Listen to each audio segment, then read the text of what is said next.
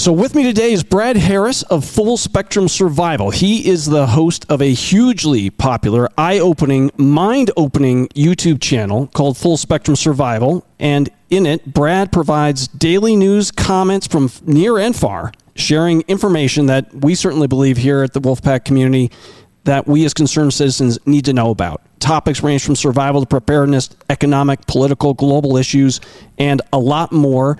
And as as I like to say, it's it's typically the subjects that the mainstream media conveniently likes to leave out, cover up, spin, or otherwise. Um, somehow, Brad has allowed Nutrient Survival to be a proud sponsor, and we're thrilled to have you here today with us. Welcome, Brad. Thank you so much for having me, Eric. You know, it's really a pleasure and an honor to be here with your community. I see preparedness as being more adapted to what we see going on in our world right now. And I think that it's a great partnership and a great agreement of two different subsets of communities, one that is interested in their own longevity, and then one that sees the dangers of our world and says, okay, this is what I need to do as an individual, maybe as a family member, to get ready for what's coming. Right on. Well, your content is unsurpassed. It is absolutely top-notch. It is also on the bleeding edge. And so that's really my first question is, how is it that you always seem to have the inside track on what's relevant to this community? Well, I have a background in programming, and so my background in programming is in the Python programming language and then a little bit in machine learning. And so I adapted, being a, a preparedness individual, I adapted that background to going out and finding information to see what was going to happen next. And it started out just as a project for my family and my group to say, okay, we want to see what is happening next. You can use it for economics. If you know that a certain uh, sector is going to take off or start to bleed out, you can make good economic decisions. If you knew there was going to be a shortage, you could make good purchasing decisions and do that type of thing. And so what I did is build a program that goes out there in multiple different languages and gathers information. You know, wow, I'm sure really? that the the listeners know that if you type into Google something about Germany, you're not going to get a German website in the German language. You're going to get whatever they want to throw at you in English. And so a lot of that information gets lost either in translation or even in your accessibility to it. So what I did is I used V P Ns and other inf- other data sets to go out and gather that information. I bring it into me and then use a dictionary, which gives you subsets of data that I can assign values to, and allows me to say, okay, well, if uh, nuclear is trending, that gives me a higher value than, say, uh, you know, geopolitics or a certain uh, topic like, say, Trump or Biden. So nuclear would be the thing that the rest of the news circle would be talking about in the next twenty-four to forty-eight hours. And I just adapted that and started gathering information that way. And I figured over time it was a great way to disseminate that information to my community and to people around the world. That is fascinating. That is absolutely fascinating. Uh, do you speak any languages other than English? I do not. I'm uh, I'm pretty simple in that regard, other than different programming languages. Okay, Python included. Uh, that's funny. That means something to Bobby, nothing to me. But okay. anyway, um, that is that is just it's wild, because a lot of times you do you have you have uh, these unseen videos or or this just leaked video or a release that, again, you know, one of these foreign governments that's twelve, sixteen hours ahead of us. You know, right. that, that news has already hit their wire, and we're just waking up, and you're on the ball. You know, there was a recent summary that you just had that went something like this. And so it is beginning. The Federal Reserve said to create job loss, and companies are saying how much. Amazon's laying off ten thousand people, Microsoft, Twitter, others following. We could throw F T X in the, in the midst of that. Sure. The end of jobs is here. Gas prices are expected to blow up in twenty twenty-three. The U S is arming Taiwan. Things are getting bad quickly. And, you know, that as context, and there's a lot in there. And every day there's there's a headline like that. You know, today something is wrong with the diesel shortage. There's this viral right. video out of Can- or out of China. Um, so, Brad, what do you see as the top warning signs that we are truly, not just imaginary, we're truly on the verge of a significant event? I think if we go back in history, we see that time and time again, the world experiences experiences different cycles of disaster. And I think if you were to give a pattern to those cycles, you would see that every time we have a biological threat that is recognized around the world, that is then followed by an economic crisis, And then that economic crisis is followed again by a world war. And we've done this all the way back from the plague. If you go look at the plagues and you go look at different uh, biological threats in our world's past, every time there was a fall of the economy and then a large group of war after that, between an international or a multi-area war. And it looks like we're just following into that same cycle again. We had the biological threat or concern that was COVID. We can talk all day about whether that, you know, how uh, in, how full of impact that has been on our world. And then you have the economic crisis that comes with that. And I think that that has a lot to do with the sheer globalization that we have been forced into and how that globalization affects the different mechanisms of trade and barter and supply and demand. And then you have world war, and it looks like we're just falling right into that cycle right now with Russia and Ukraine and China and Taiwan. Uh, The United States of America is being seen as no longer the great policing force of our planet. We basically held that reign since World War Two, and the United States dollar vaulted into becoming the reserve currency of the world. It became the petrodollar backed by oil. They took it off gold, pushed it onto oil, and that really shaped the last couple of decades. And a lot of big countries that have been gaining in their own uh independent impacts around our world don't like that. China being number one, India, Russia. And so we have this great grouping of powerful nations, sometimes nuclear weaponized nations, that are really against America holding the reign as the policing force of the world and the U S D as the economic backbone of the world. And so I think that we're going to start to see a major shift toward China, toward Russia, toward mm-hmm. India, mm-hmm. and one that is away from America here in the near future. Wow. That is absolutely frightening. I would is, yeah. I would have to go back and, you know, I'm sure you've done this already, where these three steps, biological threat, economic crisis, world war, clearly we've been through number one. We are yeah. in number two. And there are signs of number three. Uh, you even, know, you know, I, yesterday, right, with here are a couple of missiles dropping into Poland and right. Article five discussion. And right. thankfully, you know, we've unraveled that a little bit, right? I think that because we, this is the first time really our planet has been so interconnected. And look, communication, it used to take weeks and weeks from news from around the world to get to our newspapers here in America. And now because of the internet, because of the connectivity of things, that information is almost immediate. And because we see that immediate Uh, action and reaction around our planet, that old cycle that used to take years sometimes, mm. we would have a plague, we would have mm-hmm. uh, economic crisis, and then mm-hmm. we would have world war. Now it's just sped up very wow. fast, very fast. And so I think we're cramming all of this into really a, a twenty-four to forty-eight month period. And if you look at psychologists around the, the United States, they say that people just can't handle it, and that they're seeing a lot of people acting out in violence. They're seeing uh, depression on a really horrific scale increasing. They're seeing anxiety in all age groups. Six out of ten people are on some sort of psychiatric medication. Wow. It's just we have a recipe for disaster right here in our country. Wow. And, and probably half of them are running the country. Yeah, oh, absolutely. Yeah, that is frightening. So well, let's let's let's take them a little bit in stride here. So Russia, Ukraine, they've been at war since February. It's a little bit of yesterday's news, but every day it seems there is a an advance, a counterattack, sabotage, uh, errant missiles that land in countries that aren't, call it, directly involved. How serious do you think things are right now? And is this just a new normal that we're going to see, you know, like our involvement in, in Afghanistan, uh, you know, where it's twenty years and finally, you know, you call it a day? Or are we on our way to escalation, especially as winter sets in here and people start to get even more desperate?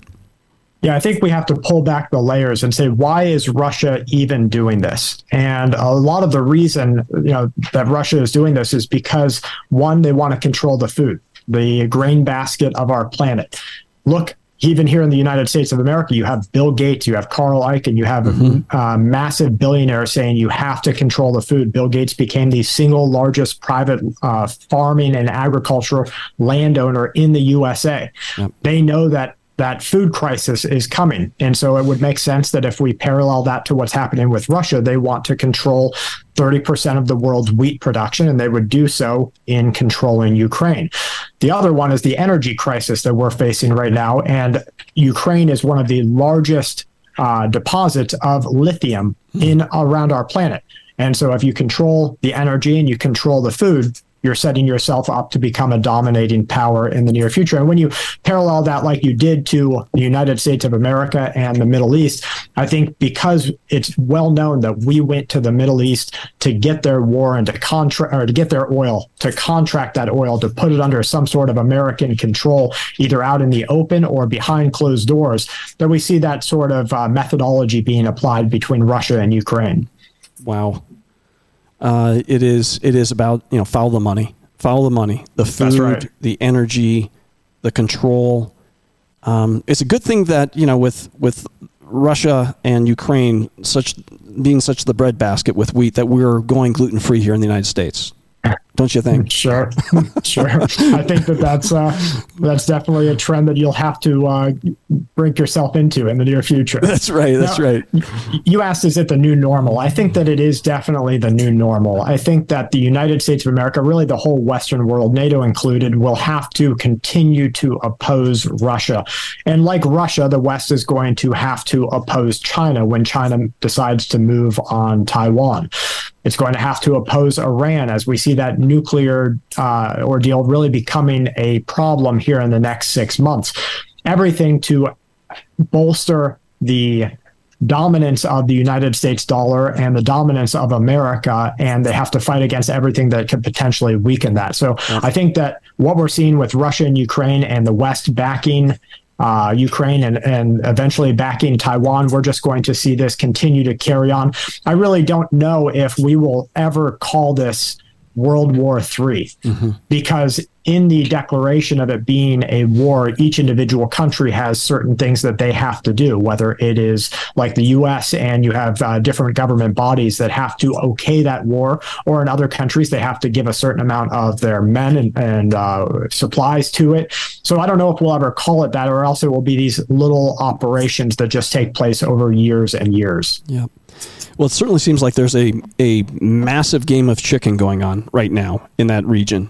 You know, first with a special operation, quote unquote, special operation, then sure. what clearly turns into something more massive than that as Russian vehicles, tanks stream across the border, um, the counterattacks, the annexation, right, of the of the northern regions. I think all in an attempt to incite something bigger than what it is. Do you think? Do you think Russia wants war with the West? Yes, I think that eventually that has, they know that that has to happen, that there's no other way to uh, to change the status quo. That is really the only way. You know, when we, we try to believe our modern culture to be so above and beyond violence, and, but it's it becomes really easy to see that as soon as you pull back a little bit of a buffer of modern convenience, everybody resorts to violence. They all resort to starving out their enemy, uh, you know, doing really heinous things. And I think that we we acknowledge that Russia has to do that if they don't want to stay in their same position, and that China will have to do that if they want to increase their position around our world. And it's really something that, you know, our communities need to take into account, because we believe here in America that we have this buffer, that no one would ever come here. But let me tell you, they don't have to come here to make things absolutely horrendous for every single American. If you take China's control over everything that you have access to at the store, if China decides to stop uh, exportation to mm-hmm. America, eighty percent of the items that people see at Walmart, at the grocery store, they're completely gone literally overnight. And that is really going to be a shock and awe event for a lot of people, and why their nutrition and their lifestyle and the con- continuity of that lifestyle needs to be really high on their priority list, because once it gets there, it's already too late. one hundred percent. You know, it will definitely be a year without Christmas should that happen. Now, we all Absolutely. know China is already buying up U S bonds, treasuries, land, factories. Uh, the other day, I, I read something about China buying property next to a uh, military bases, military yeah. bases and, and mm-hmm. former strategic defense military bases as well, you yeah. know, where, where we've housed nukes and, and whatnot. Now, I don't want to, you know, say that that's all part of the Chinese agenda. But, sure. you know, I think the only saving grace here is that Russia and China hate each other. I think they hate each other. And they're probably both in the race for global dominance. China probably has a little bit of a leg up on them. But what what do you think is China's, I, I, I want to say short-term agenda, called the next five years, next ten years? Is it really just about Taiwan? Or, or you know, wh- wh- what is it? Because clearly, you know, over the the next twenty years. And China, let's face it, China's been around a long time. And they are perfectly fine with the, playing the slow game. Yeah, right. Okay, so so what should we expect in the next five to ten years from, from China?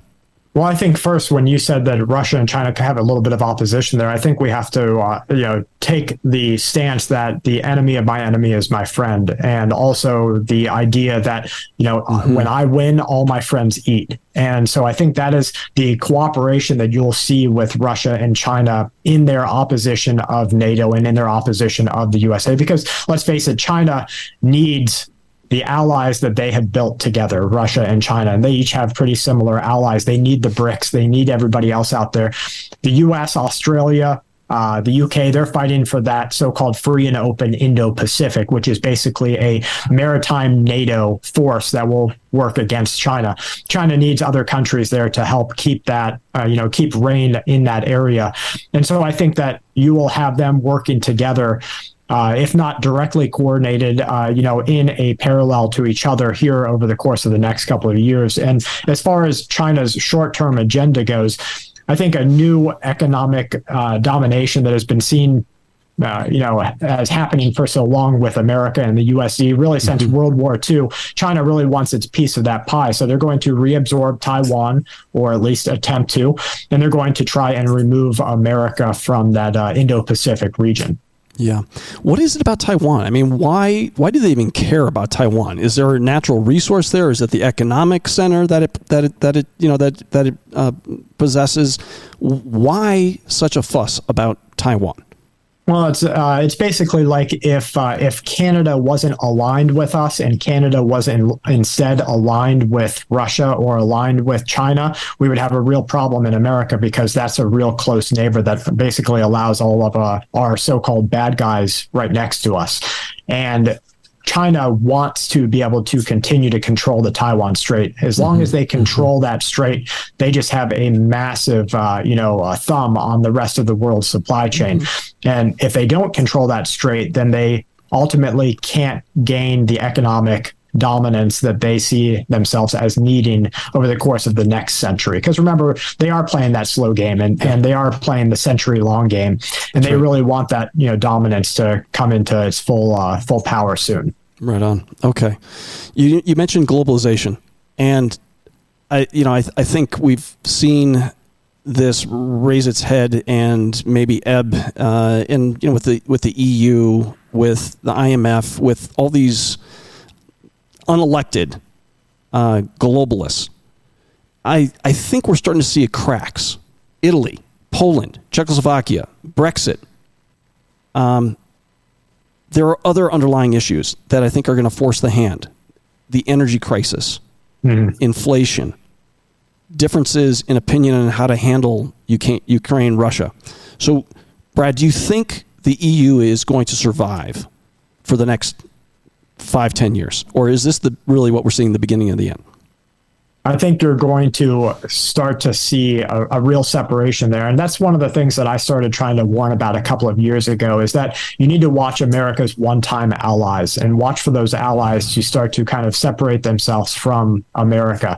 Because it used to be that the you know our country could go in and basically do whatever we wanted. We could go and invade any country that we wanted, give whatever kind of excuse we wanted, and most of the world would just say, okay, America did it. And that day is coming to a close. I would dare say it's over as it stands right now. And so you're going to see one-time allied nations to America kind of play their own game, and they're going to uh, you know, w- look out for themselves in the future. And as far as that, how that plays into globalization, I think that globalization worked until it didn't. And they started to see a couple of years ago that we were at the end of that. Because when you look at a government, our government's sole purpose is to gain money and gain power. Mm-hmm. And like a corporation in the U S A, in a capitalist system, that that sole purpose of money and power can continue uh, infinitely. And it doesn't matter about everybody who still has to buy from them. They still want more money and more power. And that's what we start to see. We call that a, you know, a monopoly here in the country. Right. But when it becomes a government that wants so much money and so much power, that's just the name of the game. And they started to see that their ability to continue to get more and take more was coming a little bit to an end. And so they have to really do other things to gain power. Uh, like you said about the energy crisis, I think that we are definitely, I, I don't want to say anything for certain, but I see a lot of very intelligent professors, a very, a lot of uh, strategists in different realms, each talking about the energy crisis in a very unique way. And that is a possibility. It used to be a very fringe discussion to talk about anything called peak oil. But I think that if we see that today we have a very well understood helium crisis around our planet, we're just almost running out in some regions unless we go out and absolutely find or uh, fi- happen to find more, accidentally even find more helium. We're running at the end of our ability to use helium as a viable resource. Mm. And if you apply that to oil, we're really looking at the possibility of a massive, almost Mad Max style uh, disruption in our modern way of life. And, you know, you're just going to see chaos abound around our planet. So if countries are catching wind of this possibility, it would make sense why they're trying to say, well, then we need to, under the guise of climate change, we need to get people to depend less on oil. Under the guise of climate change, we need to get people to switch over to, uh, you know, something else, to stop burning things, to stop, you know, stop their modern way of life and get to get them more acclimated to a almost an Amish, you know, a modern Amish lifestyle. And we would start to see that that kind of makes sense. Now, whether that plays out, that's hard to say. I mean, we. Even if peak oil is a real thing, you could be looking at one hundred years of declining reserves, but a lot of the things that are happening on our planet would make sense right now. Wow. Well, you're going to have to unpack it a little bit for me around okay. w- what helium has to do with peak oil. Okay. So helium, of course, you know, is a product of our planet, right? It's just something that, that is, uh, uh, it's a finite resource. And we have lived under this idea that oil was an infinite resource. And ever since it started being drilled, it was an understanding that this infinite resource could outlast humanity's consumption. But our consumption blew up over the course of the last couple of uh, centuries and even decades. And our consumption of oil just became an unquenchable thirst. Yeah. We use it for everything. I mean, if sure. you look at the byproducts of oil, almost everything that I'm looking everything. at in front of me has been touched by it. The pillow you're sleeping on. Yeah, absolutely. The, the, the polyester suit that I used to wear. Right. Yeah. And so we that understanding of its infinite supply started to wane, and we started to see people say, okay, there might be a problem here. We might reach that point where we can't take any more from the ground. And what I, what the data that I'm seeing suggests is that we continued to go up in our consumption, and the supply was always there and it always fed it, but we continued to take more and take more, mm-hmm. and the availability started to plateau. And we might just be seeing the plateau right now. We're not yet at the decline, but we're at the plateau where they know that they just can't uh, you know, take out infinitely. Well, you mentioned lithium, and that's highly related to our energy situation. And never mind the fact that it probably takes more energy to mine the lithium than you're actually saving. Sure. I mean, there's that, there's that kind of thing. Right. Um, but lithium. Um, so the, the current administration has made a very hard pivot to green. To green energy. Uh, it banded major oil projects, Keystone X L, you know, fracking. Are you for fracking, against fracking? Um, you know, American ind- energy independence has kind of been a conversation of the past. Um, yet I think, you know, the data that I've seen is we still are able to cover our consumption needs still. Right. The U S, probably barely. Um, Yet we're seeing soaring, soaring energy prices at the pump. Winter is coming. I'm looking at increasing fuel prices to heat my home. I'm next to California here, and we have brownouts, uh, requests from the governor, you know, to not charge your car, um, the incredible strain on the grid. And we've heard all of this in the name of the planet. So what do you think is going on, or what do you think is going on truly under this this this pivot? Is it this conversation that you're talking about, um, you know, returning to this Amish lifestyle? Well, I think that it, it could have something to do with with uh, lack of, I, I guess, you know, because it's really an unknown, it could be one of two things, right? It could be either oil as a resource and availability around the planet is at its plateau, or it could be that the the shifting geopolitics will not allow Western governments to control that resource anymore. Mm. And so they, they want to shift us away from it uh, to something that they can control. Because, of course, why else would America and NATO be backing Ukraine so heavily when in twenty fourteen they did absolutely nothing when Russia came through and took Crimea?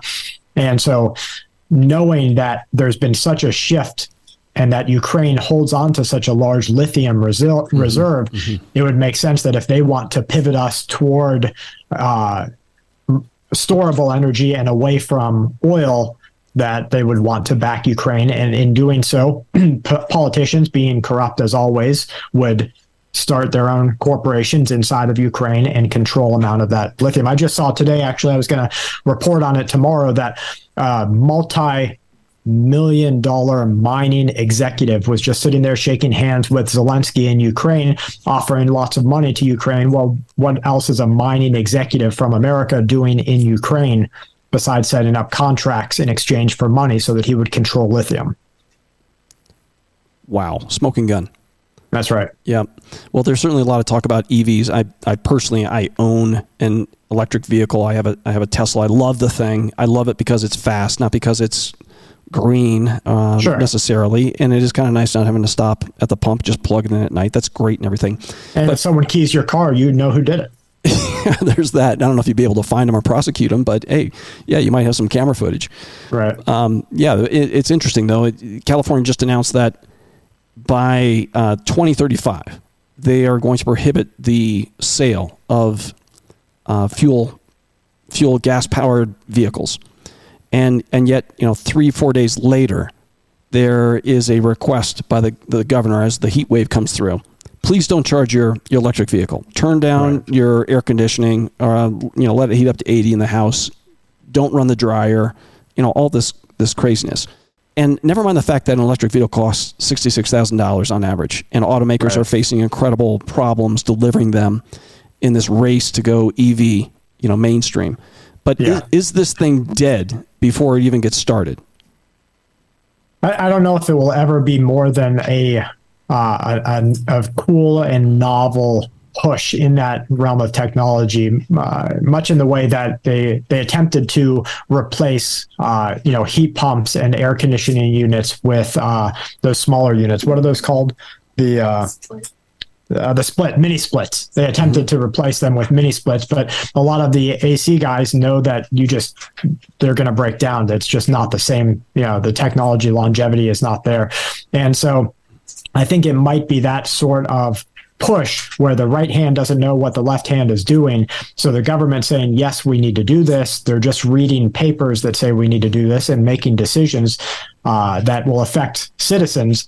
But in the end, it won't be adaptable enough to uh, really be so widespread unless we do something different. I mean, if every, and I think it would be absolutely disastrous in my own personal opinion, just for the potential consequences.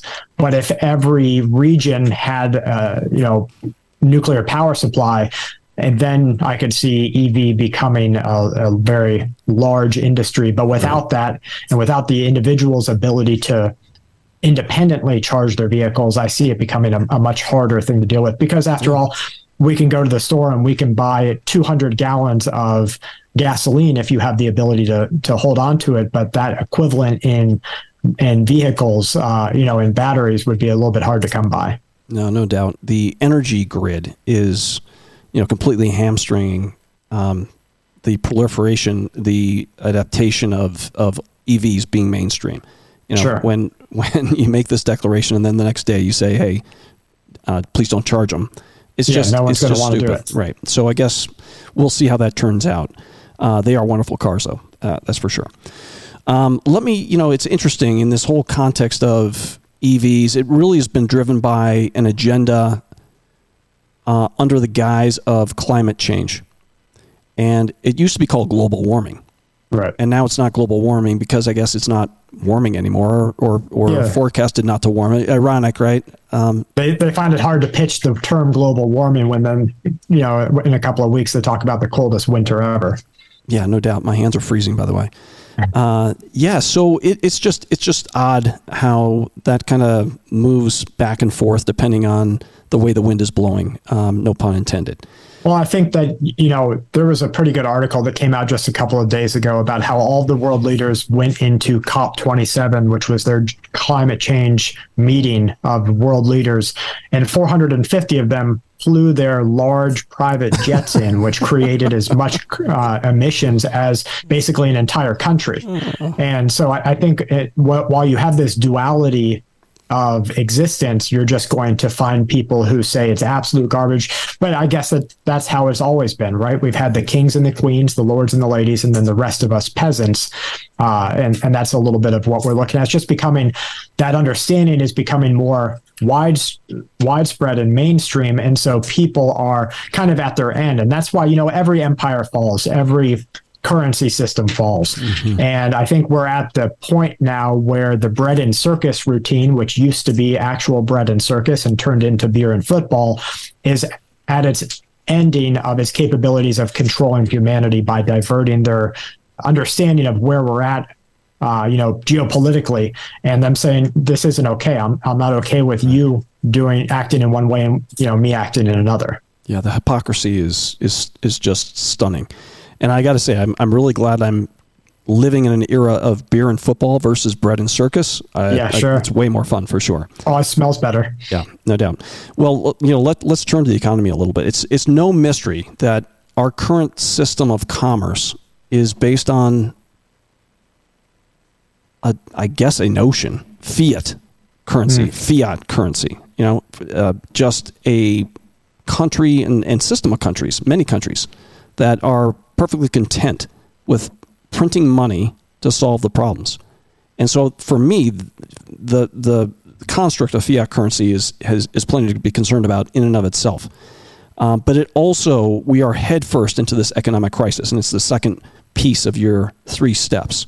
The economic crisis, the impact of inflation is real. Interest rates, the impact on consumers being able to afford um, their automobile loans, their home loans, mortgages sure. are at an all-time, you know, not all-time, but a a, a low, right? Originations, sure, yeah. you, you, you've talked about that. Uh, credit card bills, you know, directly impacting all-time people. highs, all-time yeah. high debt. Uh, the the default is going to be on the horizon. Unemployment, news of layoffs, the tech sector. I really think that look, the tech sector. This is a little bit of, of the revenge of the real worker. Maybe we can talk about that in a bit, but. What is going on? I mean, consumer sentiment, what's going on? What is, what is your assessment of what's ahead of us in the next, you know, twelve to twenty-four months? Well, I think the United States dollar was bound to fail as soon as they took it off of uh, being a res- being a uh, backed by physical precious metals.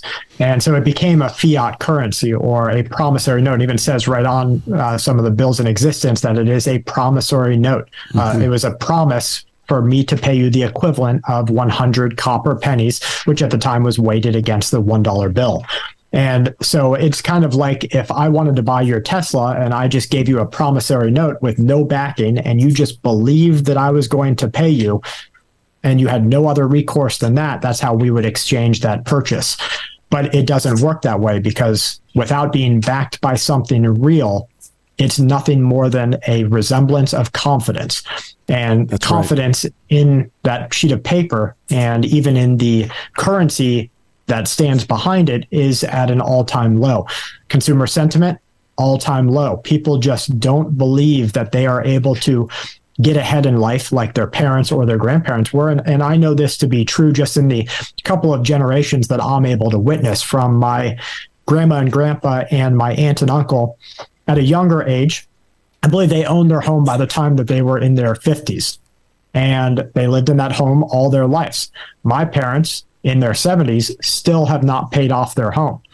Lots of people in my friend circle don't have a home paid off. And that idea that this is a country where you could grow up, go to school, get a good job, and live what used to be the American dream is definitely going away. People see that there's a lot more nightmare than there is dream, that they're suckered into debt as soon as they get into college. They're given debt that they might never pay back for something they might never use, uh, you know, in their own studies or in their own uh, workplace. And they just don't see their future as being bright anymore. And if we look at the opposite effect, we start to see why depression is on the increase. Anxiety is on the increase.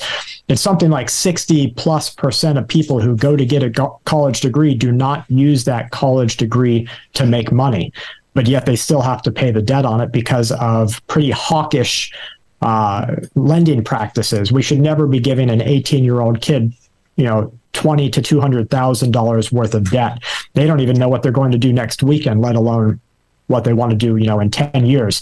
And so we have these lending practices that are very predatory.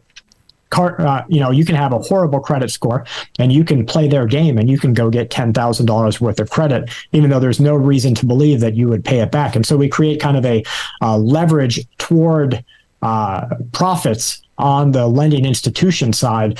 And that, again, just like the U S D not no longer being backed by a precious metal, is doomed to fail. And we're starting to see that right now. If you look at what Biden says, uh, he just talked about the uh, the loan forgiveness, student loan forgiveness right. program, and how it's being shot down and argued about all over the, uh, you know, in, in politics in the U S A.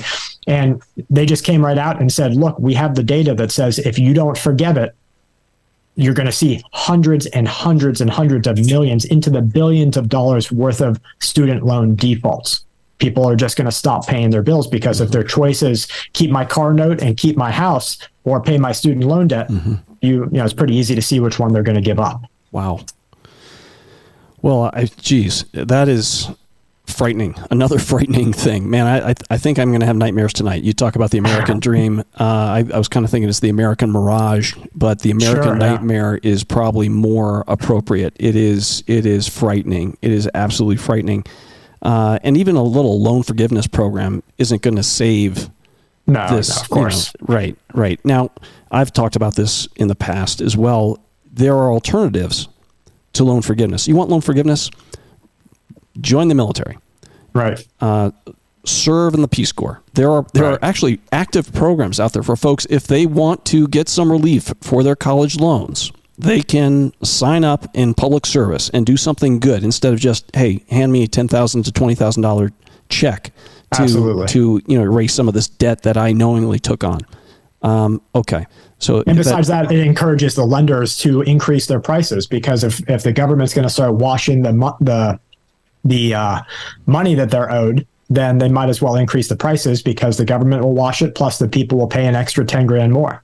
Right. Well, the people that can. Right. Right. Exactly. You get punished for that because you did the right thing. So, um, yeah, I think it is. It is just a travesty of the the the whole program. Uh, but at any rate, you know, I, I do want to talk a little bit about the tech sector. The tech sector is exploding. It is exploding. Um, Facebook, Google, Apple, uh, Twitter. You know, the, the announcements of layoffs and cuts have been stunning, stunning. And I think, honestly, it's a little bit of the revenge of the real worker.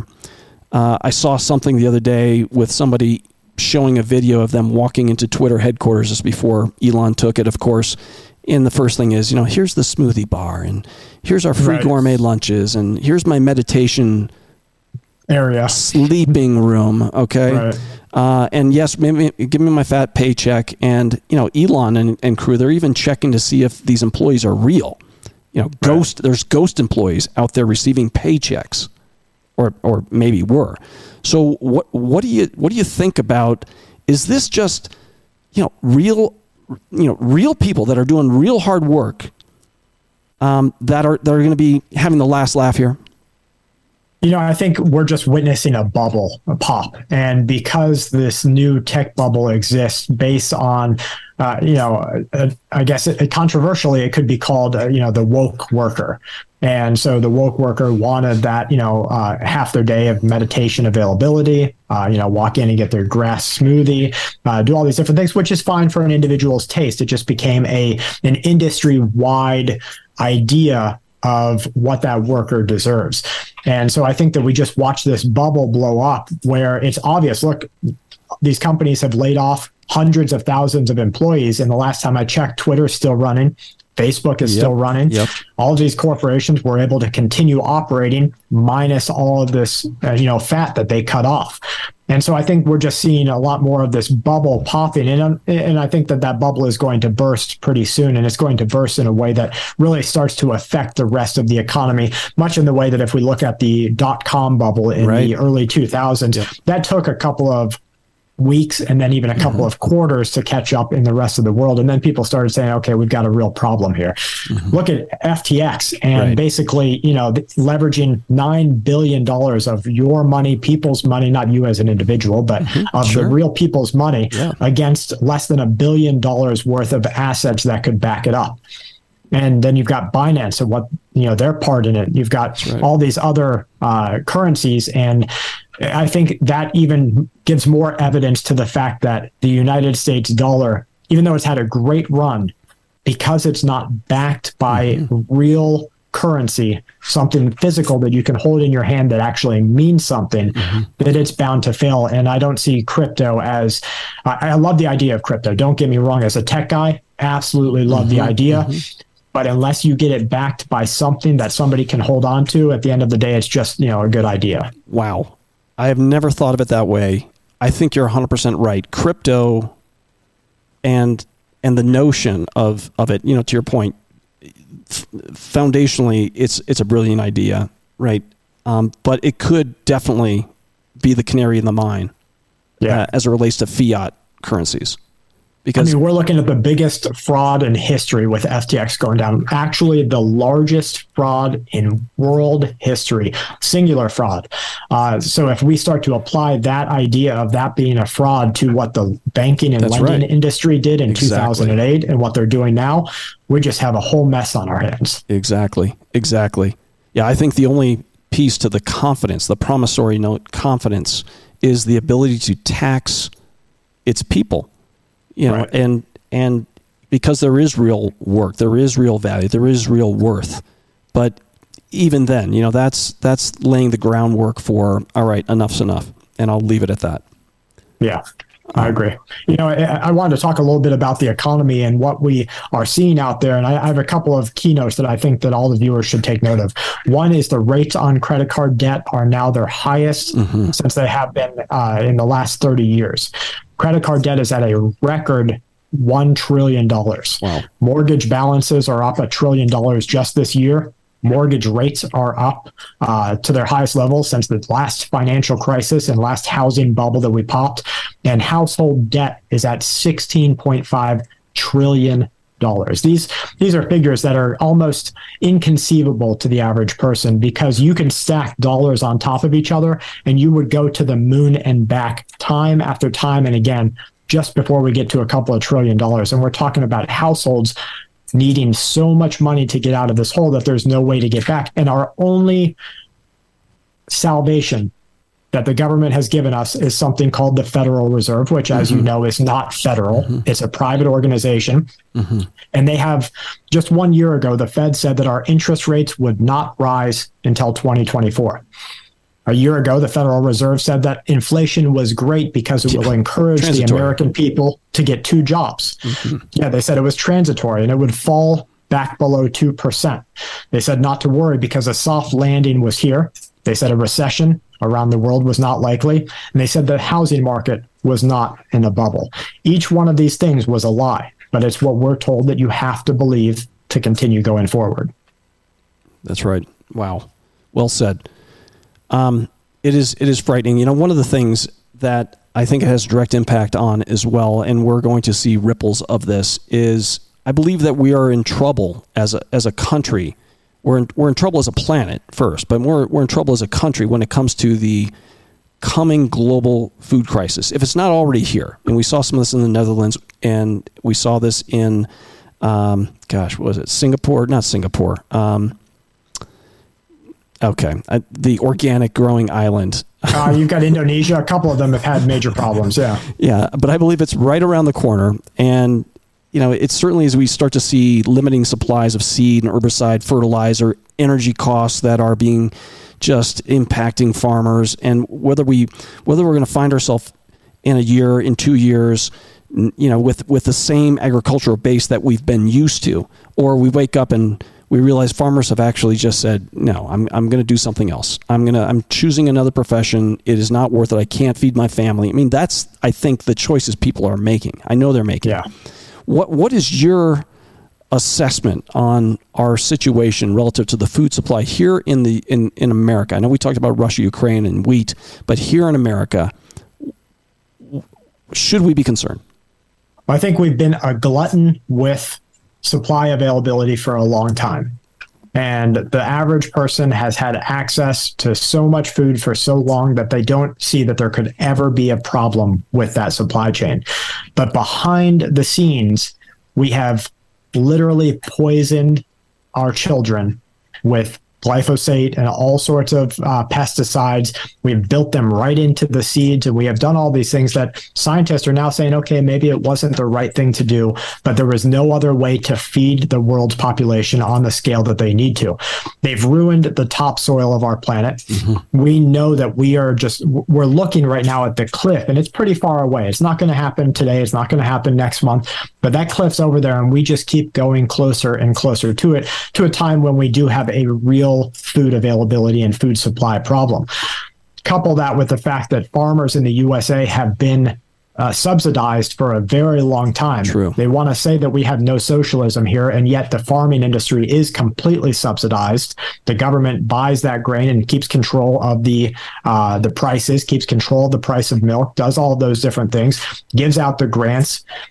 We know that farmers are saying, I can't do it anymore. Even with the subsidies, they are losing money, and they're losing generations-long farms. I saw an article in the last twenty-four hours of farmers coming out and saying that they were being driven to bankruptcy, mm-hmm. only to be followed, almost as if it was a controlled economic downturn in their industry, only to be followed up right away with oh. individuals saying, let me buy your farm. And so that makes sense when we look at Bill Gates and we look yeah. at all these other leaders buying up massive amounts of farmland. They just know where we are headed. If you don't control the food, you don't control the people. And so when you have Bill Gates, the single largest landowner in the U S A, you have uh, Carl Icahn, you have all of these hedge funds coming in and buying up farmland. We kind of see where the future is going to be, and the future is going to be in your stomach and in your nutrition. And that's one thing that I've always, you know, whenever I tell people about, uh, uh, you know, about nutrient survival, I tell them that that's the whole goal here, is to keep the nutrients inside of the food, because it's depleted literally everywhere else. And you have all these other industries who are focused on basically just throwing stuff at the wall and seeing what sticks, and no real focus on what people actually need. And I think that from a can of food to growing your own tomato to getting your own long-term food storage, that's really where people need to put their focus here in the near future, because it's only going to be a matter of time until Bill Gates, just like he makes you upgrade to Windows eleven when you were perfectly happy with Windows seven, there's going to be a point in time where you're going to have to take a little bit less food than your family wants just because that's what they say to do. Well, obviously, we completely agree with you, and it's why we've had such a, a focus on nutrition for our food. Um, ironically, a, a lot of other survival foods, and I'm here to bash anybody. If, sure. if, if that's all you have and that's all you eat without the nutrition, you're going to actually die. You will right. not be able to sustain yourself. So you need to, you need to figure out how to farm. You need to, you know, homestead. You need to have layers of preps, and Nutri- nutrient survival is a great uh, is a great way to get you through those situations for sure. And you know, I'm a big believer. I've got my pantry full. I know I know you have uh, multiple different uh, uh, ways to keep yourself and your family safe and protected through those eventualities, heaven forbid. Uh, but that's great. So l- let me uh, let me ask you one last question, Brad. Um, and this is kind of a fun one. All right, okay. a little, little bit of a fun one. But if you can imagine, you've been prepping for a long time, so you probably have a leg up on everything. But if you can imagine that you are a castaway on a deserted island, and all you have on you is what's in your pockets, what would that be? What would that well, be, Brad? I guess if if I had the choice, if I knew I was going on a ship and there was the chance for me to to uh, have this happen, uh, you know, I would of course think about the ninety percent, over ninety percent of our Earth's available water source on the surface is salt water, mm-hmm. and salt water is going to poison you. You're not going to live. It's going to slowly poison you, and you will die of a mineral imbalance and dehydration. So a way to take out that salt from the water is important, and the best way to do that is a still. Uh, you know, I could fashion something like this stainless steel cup into a still to uh, remove the salt from the salt water and give me distilled water. Hopefully you'd pick up the rest of your nutrients in the other food that you're able to find. Uh, number one is always knowledge. If you know wild edibles and you know where to find water and you know, uh, you know how how uh, far an ant possibly goes for water, how far a bird usually goes for water, you can start to look at a, a landscape and say, okay, I have an idea of where water is going to be. If you're in a hilltop view and you start to see different patches of uh, landscape, you can start to see, okay, I know where water is going to be, and you can get to it. Uh, if I had the chance to really pack an E D C in a way that I, you know, I know I'm going for a trip, even just a small trip like a bike ride or a small, you know, uh, uh, cruise, definitely a Sawyer Mini water filter. Yep. Uh, they're cheap. They're twenty dollars. They can, uh, you know, you can buy them at Amazon or Walmart, and you can filter up to one hundred thousand gallons of water. That's amazing. Number one, uh, a, a non-folding full tang stainless steel knife. Uh, so full tang, I'm sure most of the viewers know, but it just means it's one solid piece. Uh, it's not a hilt and then a blade, because you'll have, if you're batoning the back of that knife, you're going to run into real problems in breaking it soon. Uh, a poncho, and definitely a flint and steel. I would choose a flint and steel over a lighter, just because with that knife and with that flint, I can make fire over and over again. Whereas the lighter, it'll get waterlogged, uh, it might get broken, no more butane, and you really have a finite resource there. But definitely you've got to pay attention to the rules of threes. You know, you have three minutes, you have three seconds really to react to impending violence. So if the person comes up to you and they want to do harm to your family, you've got three moments in time to react. You get three minutes without oxygen before our brain here is just lost. Uh, you have three hours in inclement weather where you better change your environment to not either go hypothermic or hyperthermic. You have three days you can live without water. Now, I'm a little mm-hmm. thirsty right now. Mm-hmm. The viewers have seen me take a drink. Mm-hmm. If I'm thirsty right now, that means I'm five percent dehydrated. At fifteen percent dehydrated, you go into a coma. So water has to be one of those things that people are always, always thinking about. And then you've got three weeks without food, and we all know where to go to get there good we go. Food. Thank you for that. Appreciate that. um, awesome. Well, Brad, I tell you, this has been just like Full Spectrum Survival. When when I watch your commentary, when I watch you hit the headlines, when you let your you know, your magical algorithm do its work and present to viewers like myself what I need to know to survive, to be prepared, to think about protecting what I love. This has been a mind-opening conversation, and I really, really appreciate it. Um, you're, you're a you're a wonderful individual. I know you've got uh, a wonderful family around you, um, and I just thank you again for allowing Nutrient Survival to be a part of Full Full Spectrum Survival. Brad Harris, an American patriot, survival expert, media maven, concerned citizen, and everything in between. We thank you thank so you. much for being with us. I appreciate it. I appreciate everybody for taking the time out of their day to be here with us and listen in. Right on, Brad. Well, God bless you. Thank you, you too. Thank you.